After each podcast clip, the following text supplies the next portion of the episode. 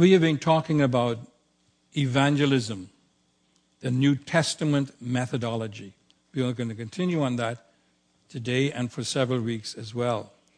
Now, the overall objective of this series of messages is to equip the members of the incredible body of Christ. And remember, that's one of the primary purposes of a meeting like this is to equip believers. And so the overall objective of the series is to equip the members of the incredible body of Christ at Calvary Bible Church to go out of our pews, to go out of our pews to show love and unity, to live righteously and share the gospel in order to win converts. Then we bring those converts into the church to equip them to become true disciples by becoming disciple makers themselves. That's the purpose, the objective, if you want, for this series of messages. To put it another way, we want to equip members of the incredible body of Christ to share the gospel accurately, and we're going to be showing you how to do that anywhere, anytime, with anyone in the power of the Holy Spirit. I believe that if we could get our people doing this, we will see the expansion of the church and the glory of God manifested in our midst. And so today's message is going to be focused on what I call evangelistic friendly church services because I'm convinced that most believers have a wrong idea of what our service is supposed to be like. We're going to be talking about evangelistic friendly church services. Now, this morning, actually, our message to be more of a review and application because I'm taking the position, as I mentioned to you, uh, about the young pastor who went to a church, remember? And he preached his first message. Everybody loved the message. Came back next Sunday. He preached it again. They still liked it, but they wonder why he spoke the same message. Well, he did the same thing for five or six Lord's Day Sundays. He did it again and again and again. Finally, the elders called him on the mat. He says, Young man, don't you have any other message other than that one you've been preaching? He said, Yes, I do. But you know, the Bible says we should not only be hearers, but doers of the word. Now, we have said some things from the word that you're supposed to do. I haven't seen you doing it since I've been here. And I will continue to preach this message until I see you obeying the Word of God. Now, I'm not going to be that pointed, of course, but I'm going to do a review and application because some of the things we're saying is so important. They're so important because they go against the traditional concept of evangelism. And so I think we need to emphasize it and to show you that it's biblically based, not just a personal opinion. The Great Commission, which we talked about earlier, is God's overall methodology for reaching the world with the gospel. The command is to make disciples. That's the mandate. That's the Great Commission. It's not to win converts. It's not to win souls. The Great Commission, the great mandate of the church is to make disciples. We've demonstrated that already. The Great Commission, then, is God's overall methodology for reaching the world with the gospel. However, evangelism is the cutting edge of the arrow to do that. However, without the support of the shaft of the arrow, which I call discipling or discipleship, the point fails to reach the mark because the point actually is a part of the shaft, and the shaft is discipleship. And without discipleship, the shaft will not be effective. But not only that, the local church, the ministry of the local church, the body of Christ, is the guide feathers of the arrow that serve to stabilize its doctrine. Now, if, any, if you know about arrows and so on, you know that at the end of every arrow there's some feathers. And those arrows have to be, those feathers have to be perfectly arranged in order to guide the arrow to where it is going that gives guidance to it. And so you see the whole concept the church doing discipleship, using evangelism as the primary entry into the world, will accomplish the purpose that God has given us here. But we cannot focus on evangelism only and neglect discipleship. And we cannot even just focus on the church and neglect discipleship These must go together to accomplish the mandate. So here are some principles for effective corporate evangelism. The local church, as a corporate entity, is directly and specifically responsible for being a witness to its immediate community. Now, read that carefully, because you see, we have the idea that it's the paid evangelist who's responsible for reaching the community for the church. The Bible doesn't teach that. It is the church as a whole, its members who make up the individual church that is responsible for re- being a witness to the community in which we live. And not only in the sense of proclaiming its witness through preaching of the gospel, but also by proclaiming its witness through a loving, righteous, united lifestyle. And we'll see, as we saw before, that this is what Jesus taught. Jesus says, if the world is going to know that you're my disciples, that you are authentic, you are valid disciples of mine, then certain traits are going to be seen. The first one, he says, All will know that you're my disciples if you have love for one another. Secondly, if you bear much fruit. And we saw when you studied that, it has to do with righteous lifestyle, the fruit of the Spirit, the fruit of the Spirit. And if you are in unity, if you are united, these are the three elements that Jesus Christ says are the primary methodology for evangelism by the body of Christ. Loving one another, living a righteous lifestyle, showing the fruit of the Spirit, and then we show unity. If any of these elements are disturbed, the arrow of evangelism will be blunted. We will not be able to affect evangelism the way it's supposed to be done. And so, the New Testament methodology for evangelism and missions is the proclamation of the gospel backed up and motivated by a vibrant local assembly of believers whose members reflect the character of Christ by living obediently to his word. As the arrows on that, I'm sorry, as the feathers on that shaft that takes us into the world, if they're not aligned properly, if the church is not living righteously, if the church is not living right, loving one another, if the church is not united, then we'll go off target. That's the point here. So think about this for a moment. The way we live as believers is the platform upon and from which the effective evangelism is to be launched.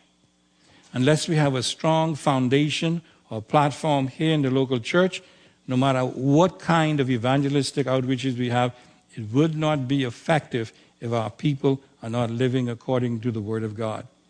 Proclamation without an observable godly lifestyle to back it up dilutes the power of the gospel, sends the arrow off target. Why? Because it is not true to the New Testament methodology for evangelism and discipleship. And I am convinced absolutely that this is the reason why so much evangelism is ineffective. It's not because of the things we do so much as I mean as far as the methods are concerned, but it has to do with the individual lifestyle we're living as a body of believers. Let me give you a biblical example. I gave it to you before, but I want to bring it up again of corporate evangelism. I'm doing this because of the traditional idea that a local assembly like this meeting here is supposed to be evangelistic, that we're supposed to preach the gospel in a service like this and to give an invitation out all the time so that people will come to Christ. In other words, it's not you who are responsible for evangelism, is the paid preacher. And once the preacher is paid, then he's supposed to do it, and you're not supposed to do it. That's the concept we have grown up with. That's contrary to the Word of God. Let me give you, an, an, again, an example here. 1 Corinthians 14, Paul is talking about how a church service is to be ordered. He's talking about spiritual gifts. First, he explained that tongues were given as a sign to what? Or to whom? To unbelievers. Tongues were given as a sign to unbelievers. In other words, and it's an evangelistic tool. Tools in the scripture, I'm sorry, tongues in the scripture is an evangelistic tool to be used outside the church, not within. Prophecy, however, where the gospel is spoke, spoken to one another in psalms and hymns and spiritual songs, and all, uh, is to be done in a way that everybody could understand it. And if it's done decently in order, then God's purpose for the local gathering will be realized. Notice what he says. If, therefore, the whole church should assemble together and all speak in tongues, and ungifted men or unbelievers enter, will they not say that you are mad? You see, they will say that we're crazy. They can't understand what's going on because tongues were not given for the purpose of being used within, it was given to be used without. Notice the next verse. But if all prophesy, in other words, we speak to one another, psalms and hymns and the messages that can be understood, and an unbeliever or ungifted man enters. I want you to see this. It's not really the norm for an unsaved person to attend a church service in the New Testament. In fact, as we brought out in Acts 2 before, or Acts 5 really, the unbeliever actually was scared to attend the church because remember what happened to Ananias and Sapphira? Because of holy life, because of holiness being demonstrated, the unsaved people were afraid to attend the church services because of what happened within the church. But if all prophesy and an unbeliever or an ungifted man enters, he is convicted by all, not just the preacher. He is called to account by all. This has to do by the way they demonstrate themselves in worship before God. The secrets of his heart are disclosed, and so he will fall on his face and worship God declaring that God is certainly among you. Now, the focus area is the reason why the unsaved person is convicted because they looked at the orderly way in which the people of God are worshiping and how they are ministering to one another in psalms and hymns and spiritual songs and so on. And as a result of that, they come to place faith in Christ. Now, here's the reason why he says, Therefore, my brethren, desire earnestly to prophesy. Why? Because that's the gift, if you want. That's the way people are edified and built up. But do not forbid to speak in tongues. But all things must be done properly and in an orderly manner. In other words, he's saying here, when the church worships the way God has designed it to be, and an unsaved person comes in, they will be led to place faith in Christ through the difference that they see in the worship of believers. This is the point. They will be attracted to Christ by the lifestyle and the worship of believers who do it according to the will of God. And so the principle is this orderly worship in an atmosphere of love and unity is a powerful corporate evangelistic tool in the hands of God.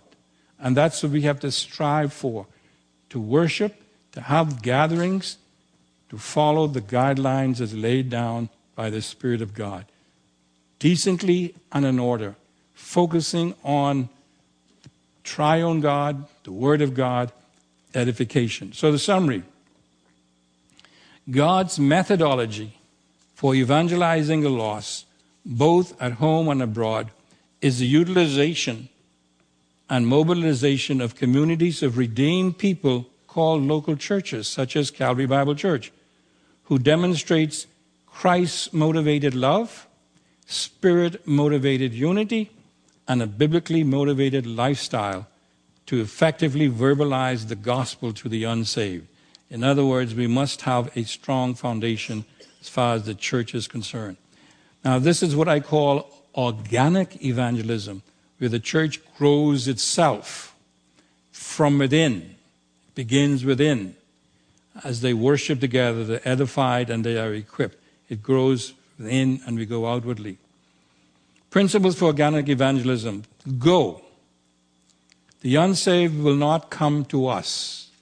We must go to them. That's the church scattered, the church going. Evangelism does not take place in a meeting like this. It takes place when you leave a, a meeting like this after having been equipped from the Word of God, edified by the people of God, and you go out into the world to proclaim the gospel. You must go to them. You don't expect them to come to us. We saw before, the Bible is clear. There's not a sinner who seeks after God. Not one. No one seeks after God. We have to go after them. You go, but you stay. Stay in a relationship with an unsaved person even when it becomes difficult. This is the church loving our neighbors, loving unsaved relatives, unsaved friends.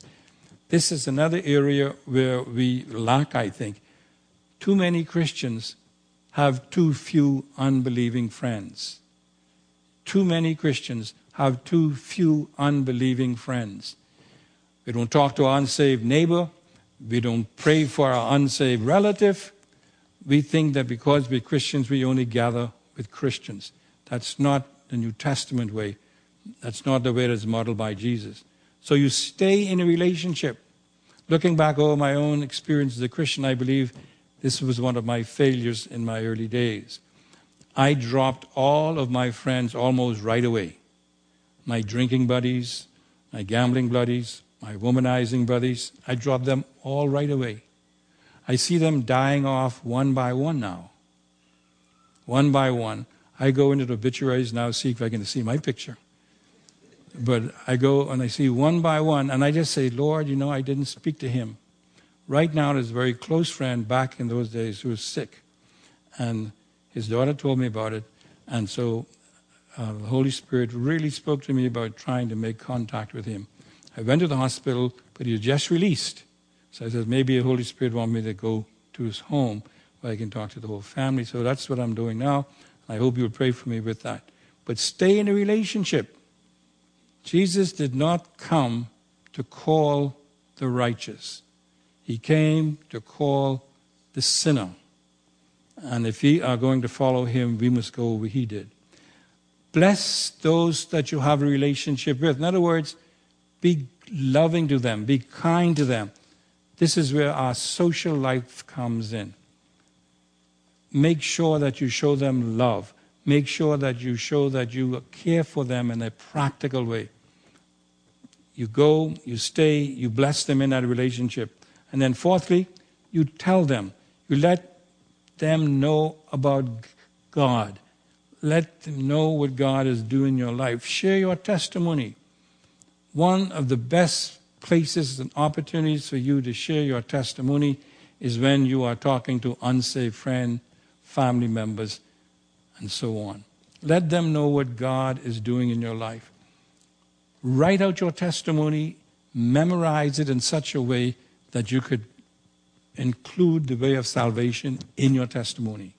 That's a very simple way, and we're going to give some examples of that later on in our series to show how you can witness, how you can turn ordinary conversations into evangelistic conversations. Jesus did it. We're going to be looking at it tonight, Lord willing, when he spoke to the woman at the well. Tell, let people know what God is doing in your life. Share, explain the gospel clearly and accurately. Now, I hardly go anywhere without one of these little booklets. These, this booklet is one of the most simplest, concise ways of presenting the gospel I've ever seen very clear on what the gospel is. Many gospel tracts do not really explain the gospel. This one does.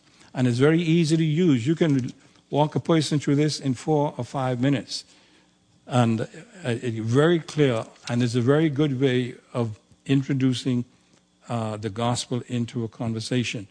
Explain the gospel clearly and accurately. That's very important. Finally, preach by the way you live.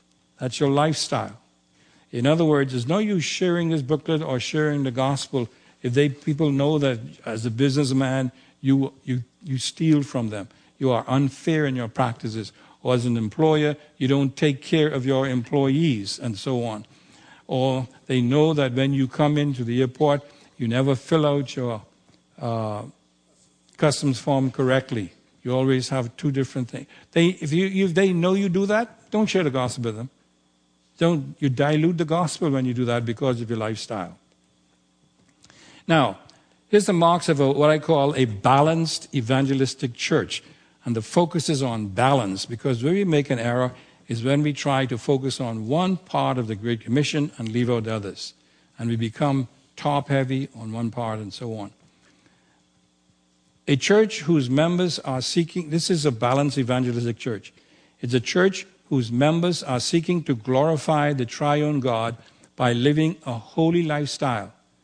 And they are actively and passionately engaging in activities strategically selected and biblically endorsed that will help to complete the ministry of Christ on earth by making disciples and leading them on to spiritual maturity through the ongoing utilization of their spiritual gift or gifts.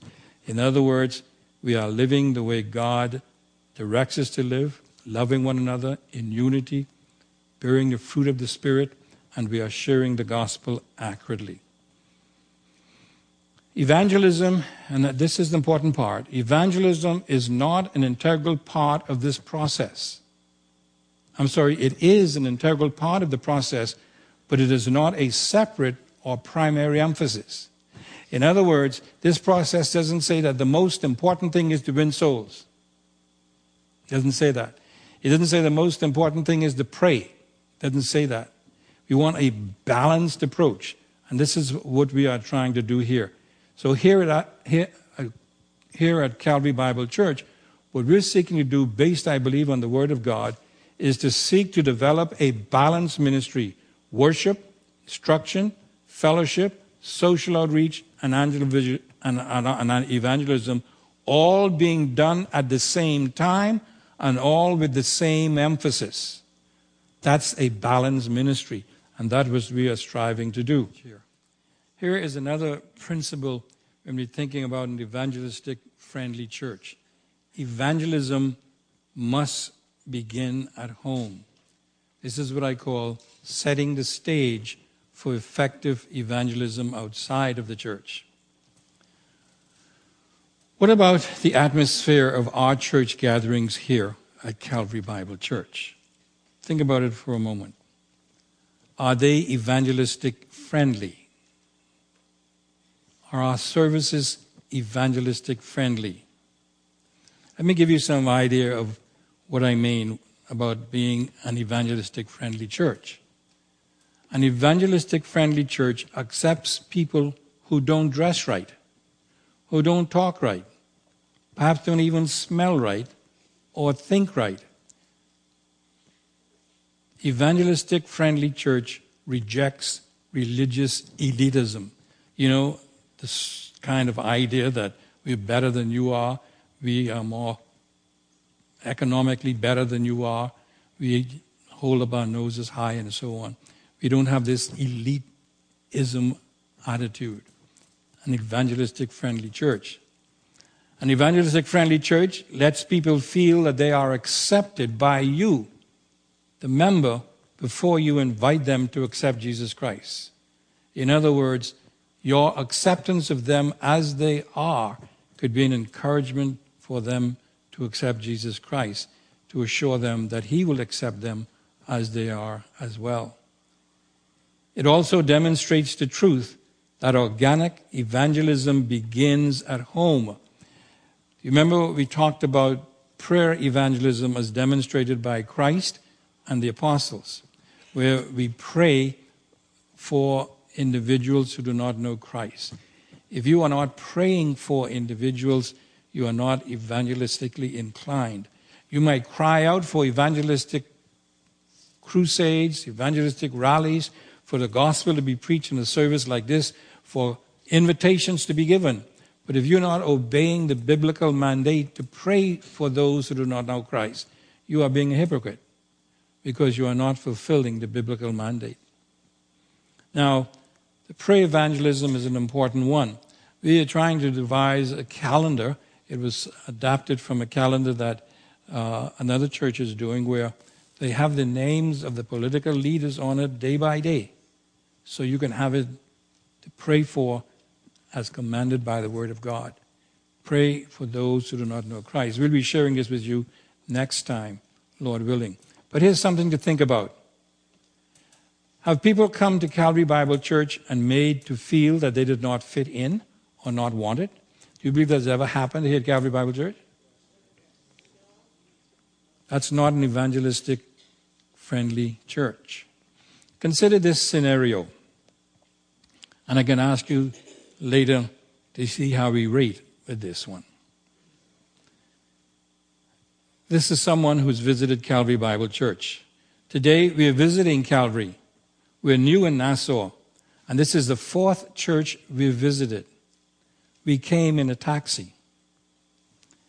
Someone welcomes us without smiling, hands us a bulletin without an eye contact or even a smile, and then quickly moves on to another person.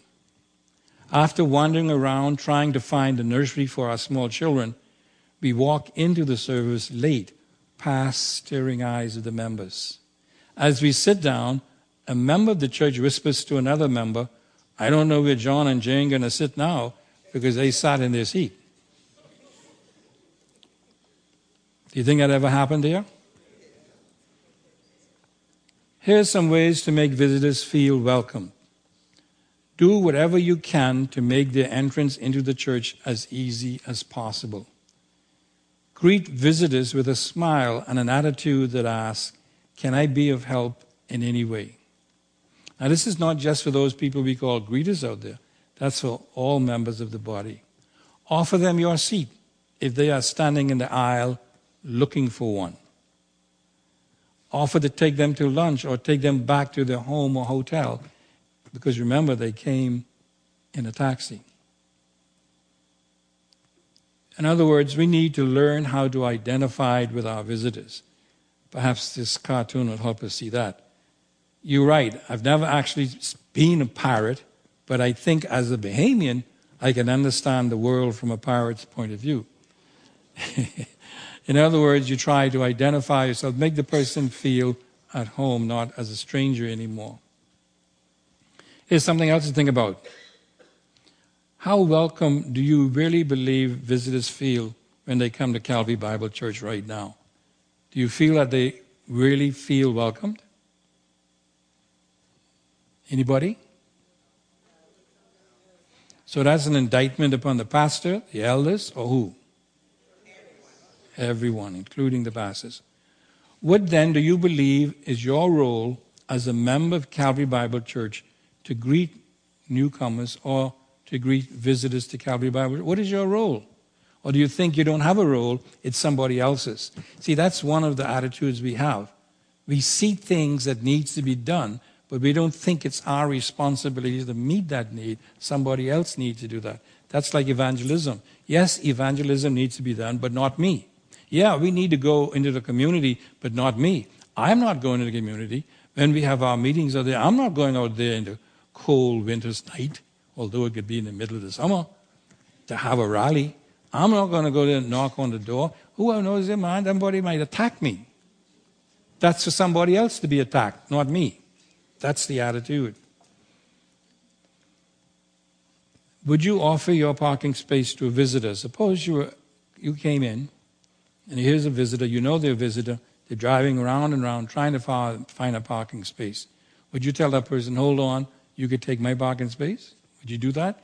If you don't, you're not being evangelistically friendly. What about this? Would you offer your seat to a visitor? Come in, there's no seats, and uh, they're looking for, would you offer your seat? If you don't, you're not being evangelistically friendly. Let me emphasize this point by hyperbole. In other words, over exaggeration.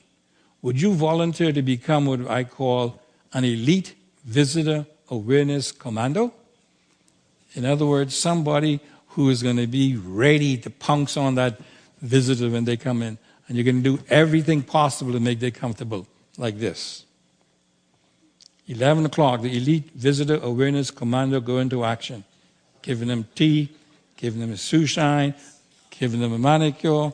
Of course, this is an over exaggeration, but I think you can make the point where you try to be friendly to the person, right?